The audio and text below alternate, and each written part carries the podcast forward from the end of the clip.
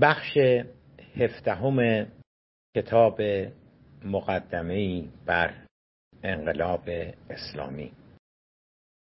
با عرض سلام و ادب خدمت همه دوستان عزیزی که دارن برنامهمون رو دنبال می‌کنن. خب ببینید ما گفتیم که یکی از ویژگی های مهم انقلاب اسلامی ایران عجین شدنش با مذهب بود. اینکه مذهب فرمان این انقلاب رو به دست گرفت و خب دیگه نهایتا هم ختمه به یک نظام اسلامی شد که به وجود آمده. و بعد گفتیم که یکی از نظری هایی که در مورد چرا انقلاب اسلامی به وجود آمد؟ همینه. همینه که در حقیقت انقلاب مبارزه برای به وجود آوردن یک نظام اسلامی بود. همینی که الان در ایران به وجود آمده به زعامت روحانیت. ما برای اینکه نشون بدیم که آیا واقعا این گونه بوده یا نه دو کار میشه کرد. یکی اینکه بیایم بشینیم حالا یه بحث بکنیم بگیم که نه مبارزه برای چی بود؟ انقلاب برای چی بود؟ و یکی دیگه این که اصلا بیایم ببینیم که خود این جریان اسلامگرایی چی بود؟ از کجا به وجود آمد؟ چی شد که به وجود آمد؟ چگونه به وجود آمد؟ و گفتیم که سه عامل مهم رو باید مورد بررسی قرار بدیم تا متوجه بشیم که این اسلامگرایی این اسلام خواهی چجوری اومد و گفتمان اصلی انقلاب اسلامی ایران شد. و باید به پیشینه تعامل بین روحانیت و اسلام حالا تشیع. مراجعه بکنیم. اونو بفهمیم که چجوری بوده در طول تاریخ. چون قطعا یه مرتبه سال هفت که تشیع و روحانیت به وجود نیامدن. تاریخ طولانی داشتن. و بعد گفتیم که عامل دومی که باید بررسی بکنیم تحولات سیاسی و اجتماعی هستش. و بالاخره عامل سوم اون رونسانس حالا من اسمشو گذاشتم رونسانس اسلامی یا احیاء تفکر دینی یا نگاه جدیدی که از دهه سی دهه چهل یعنی حدودا دو دهه مانده به انقلاب در ایران به وجود آمد. از میان این سه یعنی این آخری اون تحول دینی تحولات سیاسی اجتماعی و تعامل بین روحانیت و مذهب در ایران در طول تاریخ ایران. گفتیم که این آخری از همه پیچیده تر هستش یعنی نقش روحانیت و تشیع یا نقش روحانیت در تشیع و دو سه جلسه هست دو سه تا از فایلامون در حقیقت اختصاص یافته به بررسی این پدیده تاریخی. خب گفتیم که میراث صفویه که اونو ما در دوران عصر قاجار هم داریم می‌بینیم دو میراث مهم از صفویه بر جای موند. اولین و به نظر من مهمترینش تاریخی ترینش این بودش که به نام تشیع به نام شیعه می‌توان حکومت داشت و قصبی نیست. می‌توان حکومتی داشت. اسمشو گذاشت حکومت شیعه بدون اینکه امام معصوم در رأسش باشه. یعنی این در حقیقت یکی از اصول بنیادین تشیع بود که حتما حکومت زمانی مشروعیت پیدا می‌کنه که امام معصوم در رأسش باشه. اما صفویه ها نشون دادن که نه.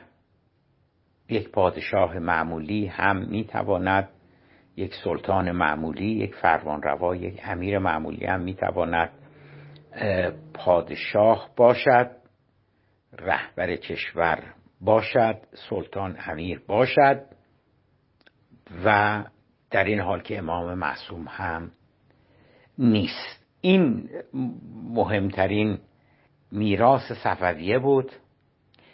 میراث دیگرشون جدایی دین از سیاست بود. یعنی این چیزی که در جمهوری اسلامی ایران خیلی تبلیغ میشه که کار استعمار بوده استعمارگران سهیونیستا آمریکایی‌ها انگلیسیا به خصوص استعمار انگلستان نقش خیلی زیادی داشتی که دین رو از سیاست جدا بکنه. این ریشش خیلی خیلی قدیمی تر از سهیونیسم خیلی قدیمی تر از آمریکاست خیلی قدیمی تر از استعمار انگلستان هستش و در طول تاریخ ایران این گونه بوده است. هر دوی اینها یعنی جدایی دین از سیاست و نقشی که پادشاه می‌تونه به عنوان اون حاله ای از تقدس که برگرد پادشاه هست. اینا چیزایی نبود که در زمان صفویه به وجود بیاد. منتها این که ما داریم میگیم میراث صفویه بود از این بابت بود که وارد تشیع شد. یعنی اون چیزی که تا قبل از صفویه وجود داشت اون حاله ای از قداست که به دور پادشاه شخص اول مملکت همواره در ایران وجود می داشته بوده است. اون حاله حالا اومده بر پادشاهان شیعه فرمان روایان شیعه هم حالا اومده نشسته. چون تا قبل از صفویه چنین چیزی نبود. بذارید من یه مقداری بیشتر توضیح بدم در خصوص اینکه این حاله قداست مقدس شمرده شدن حکومت ارز کردم این چیزی نبوده که با صفویه شروع بشه منتها صفویه این رو شیعش کردن. یعنی یعنی در تشیع هم این, این در حقیقت وارد شد. میشه گفت که از پیدایش تمدن در ایران حالا از هر وقت که بوده حکومت همواره از دو ویژگی بنیادی برخوردار بوده. اولا حکومت همواره دارای قدرت مطلق بوده. یعنی چی؟ یعنی هیچ نهاد دیگری بیرون از حکومت و مستقل از حکومت هیچ نهاد دیگری اهم از سنفی سیاسی اقتصادی اجتماعی دارای قدرت نبوده. همه قدرت در طول تاریخ ایران خلاصه شده بوده در حکومت. ثانیا اون حاله قداست که بر گرد حکومت وجود داشته اونم باز یه پدیده تاریخی بوده.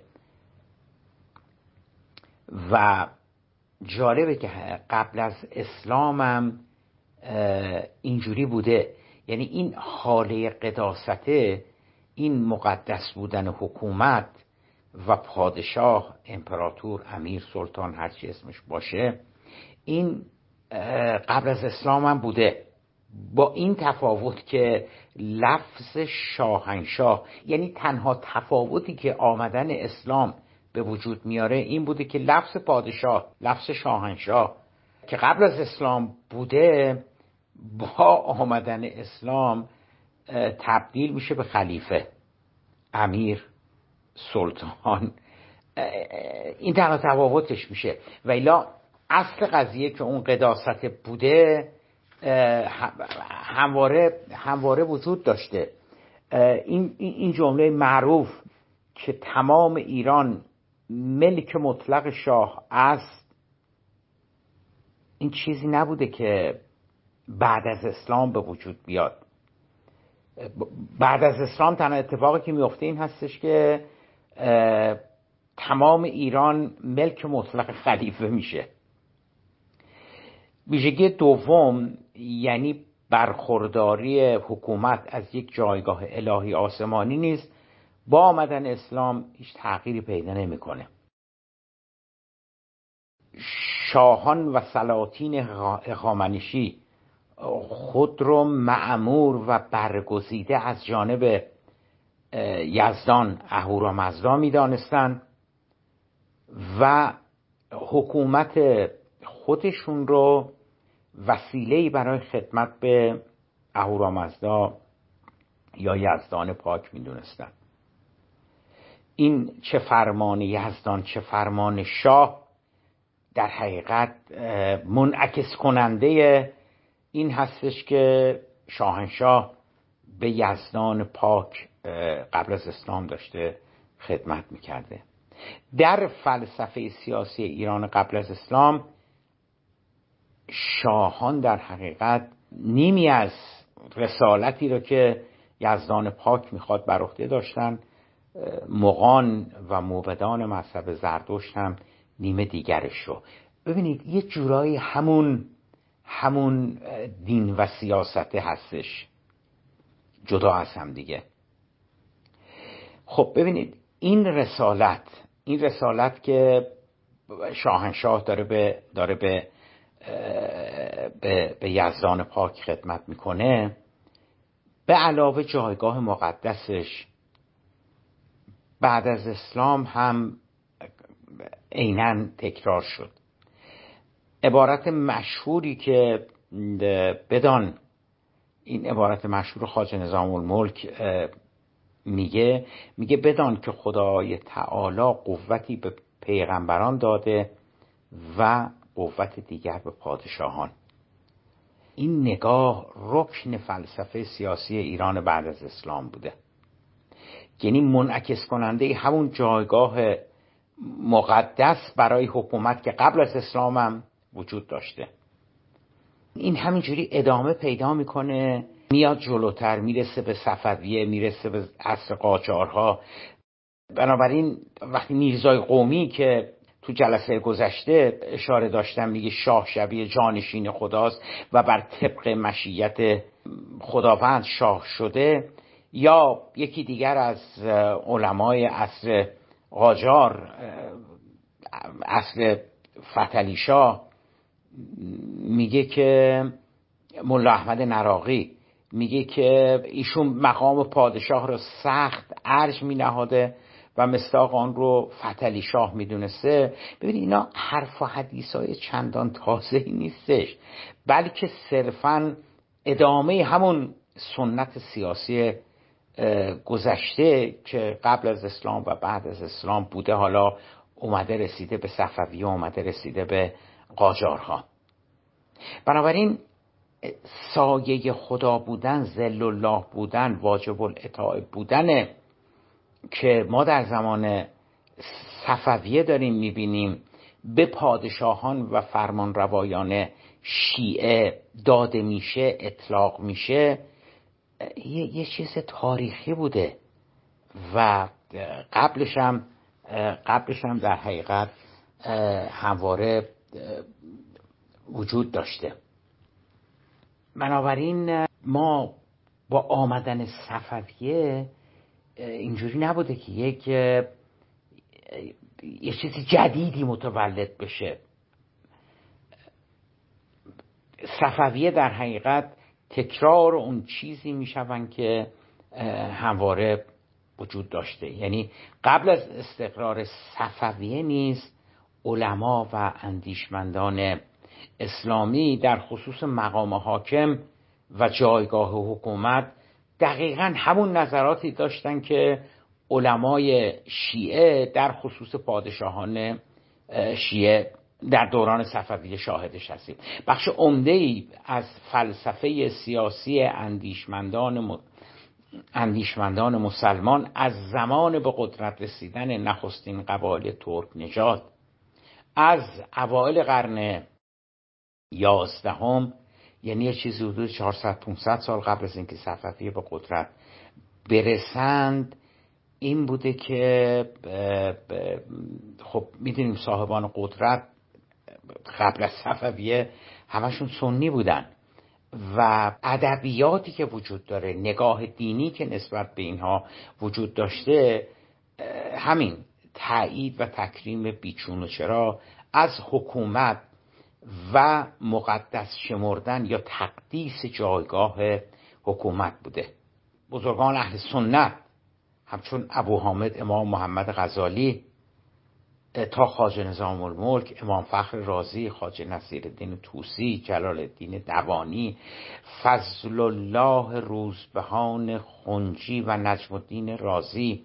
ببینید اینا اینا اینا شخصیت های بسیار بزرگ میشه گفت فلسفه سیاسی و و دینی قبل از صفویه بودن سنی بودن. و علا رقم حالا پاره اختلاف نظرها که در خصوص اندیشه سیاسیشون می‌تونیم نشون بدیم. اما اما جملگی قائل به نوعی سازش و وحدت میان حکومت و شریعت بودن. امام فخر رازی میگه که امام فخر رازی پادشاه زمان را نایب پیامبر می‌داند و نجم الدین رازی یک گام هم از او جلوتر رفته و نه فقط پادشاه عادل دینخواه بلکه حتی ملوک دنیاها را نیز شایسته مظهریت صفات خدا می‌داند. به عبارت دیگر تفکیک میان شریعت و سیاست را که ما در دوران صفویه و دوران قاجارها داریم می‌بینیم یه, یه،, یه،, یه ریشه تاریخی حداقل یکی دو هزار ساله داره. خاج نصیرالدین توسی نزدیک به 500 سال قبل از آن که میرزای قومی یا ملا احمد نراقی به تفکیک میان سیاست و شریعت بپردازند و به ضرورت وجود نهادی به نام حکومت برای تنظیم امور دنیای مردمان و نهاد دیگری به نام شریعت برای آخرت آنان اشاره داشته باشند. این تئوری را در قالب شمشیر و قلم بیان کرده است. یک قرن قبل از خاج نظام الملک که واقعا خاج نظام رو بایستی یکی از بزرگترین نظریه پردازان سیاسی ایران بعد از اسلام بدونیم باز نظریه دیگری مطرح میشه که من عین همونو براتون می‌خونم. میگه که بدان که خدای تعالی قوتی به پیامبران داده است و قوت دیگر به پادشاهان و بر خلق روی زمین واجب کرده که بدان دو قوت بباید گروید و بدان که راه راست ایزدی بر همان گرویدن به این دو قوت است.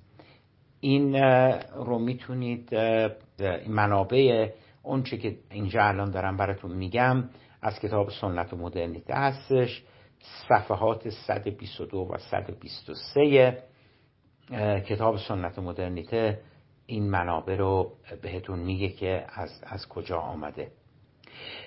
و بالاخره قرنها قبل از آن که علمای عصر صفوی یا قاجار پادشاهان را به صفاتی همچون معدلت آثار اسلام پرا شاهنشاه اسلام چراغ دودمان مرتزوی سید سلاطین زمان زل الله و غیره مزین سازن سلاطین و پادشاهان سنی مذهب ایرانی القابی همچون ولی امیر المومنین یمین الدوله امین المله نظام الدین ناصر دین الله و حافظ عباد الله را از آن خود ساخته بودند. همه اون چه که می‌خوام خدمتتون عرض بکنم این هستش که اون چه که در زمان صفویه به وجود آمد و ادامه پیدا کرد تا برای ایران عصر قاجار در حقیقت ریشش خیلی کهنتر از این بود که بگیم فقط در زمان صفویه به وجود آمده. منتها منتها نکته نکته بسیار مهم این هستش که در حقیقت شیعی شد شیعیزه شد فرواقه اون چیزی که قبل از اسلام بود و اون چیزی که بعد از اسلام بود به خلیفه نسبت داده می‌شد اینا آمد و در حقیقت شد از آن پادشاهان شیعه. به عنوان مثال یکی از علمای بزرگ از عصر قاجار شیخ جعفر ابن ابی اساق کشفی هستش و ایشون دقیقا همون نگاهی که علمای اهل سنت اندیشه پردازان اهل سنت نسبت به جایگاه و حکومت داشتن یا قبل از اسلام نسبت به جایگاه شاهنشاه بوده عین همونها رو منطبق دارن می‌کنن به پادشاهان شیعه. نقل قول از از این کشفی هستش که براتون از صفحه 120 کتاب سنت و مدرنیته دارم می‌خونم. ایشون میفرمایند که مجتهدین و سلاطین هر دو یک منصب را دارا می باشند.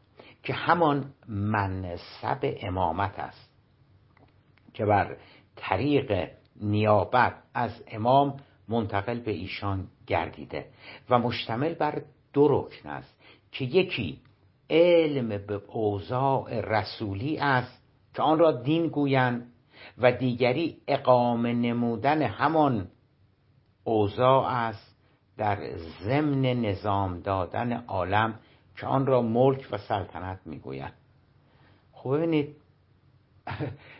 ادبیات انشاش داره فرق می‌کنه الفاظ و عبارات داره فرق می‌کنه ولی ولی همونه همونه میگه که به حکومت به تعبیر جامعه شناسان حکومت یک کار ویژه داره و علما و فقها یک کار ویژه دیگری دارن. حالا ایشون معتقده که نبی هر دوی اینها رو داشته. اما الان که نبی نیست امام معصومم نیست برای شیعه سلاطین یه بخششو بر عهده دارن و علما بخش دیگرشو بر عهده دارن. ایشون ادامه میده میگه که لاجرم امر نیابت در مابین علما و سلاطین تقسیم گردید. مجتهدین و علما حامل یک رکن و سلاطین متکفل یک رکن دیگر. ببینید اینا مسائل مهمی بود. این جدای دین از سیاست.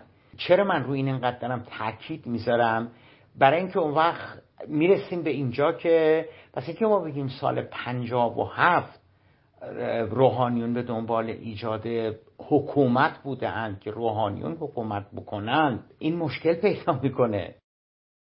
یعنی من نمی‌خوام وارد بحثای چه کلامی بشیم بگیم که دنبال حکومت بودن دنبال حکومت نبودن. ارزم چیز دیگری است. ارزم این هستش که اصلا در طول تاریخ این دوتا از هم دیگه جدا بودن. علما فقها مراجع یک کار ویژه داشتن حکومت یک کار ویژه داشته.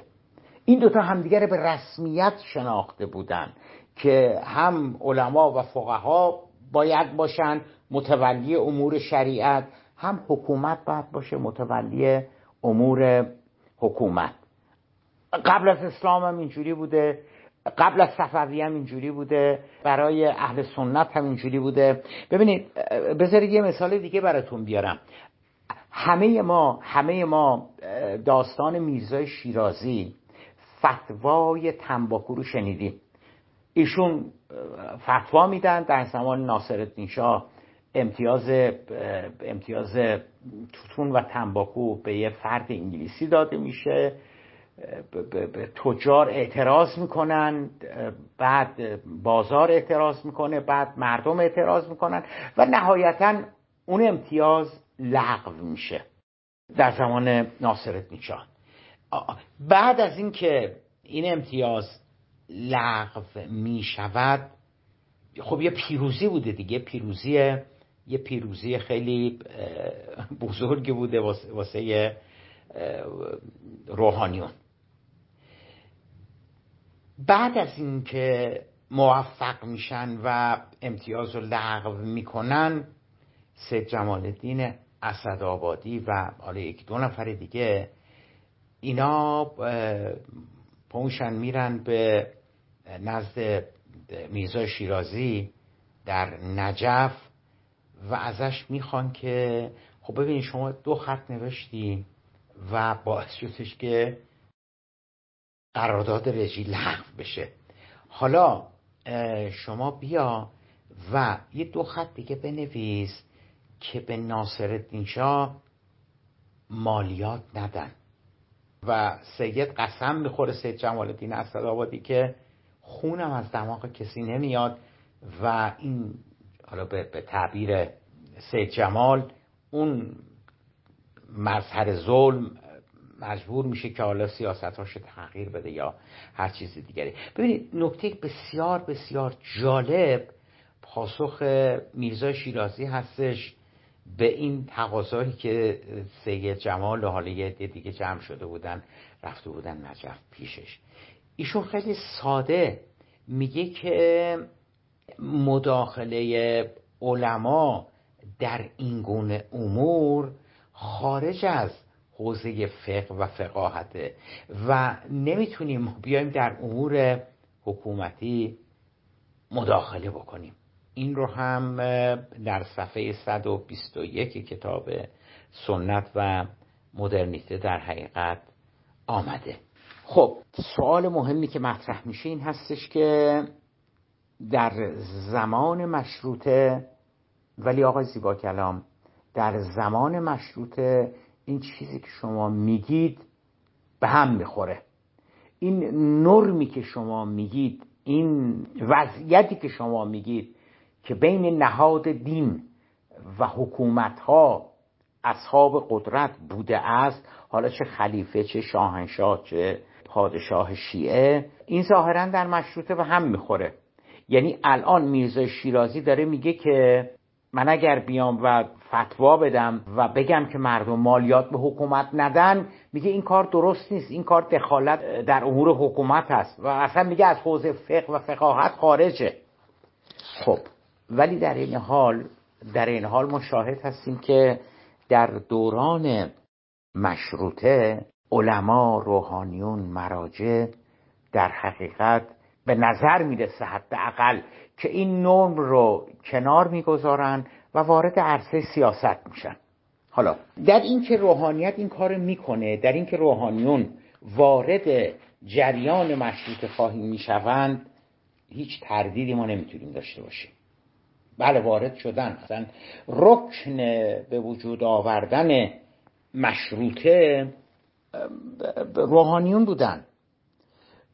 و حالا نه به اندازه انقلاب اسلامی ولی در انقلاب مشروطه روحانیت روحانیون علما مراجع خیلی نقش داشتن. خب سوال سوالی که مطرح میشه این هستش که آیا علما و روحانیونی که در مشروط دخالت کردند به دنبال حکومت دینی بودن؟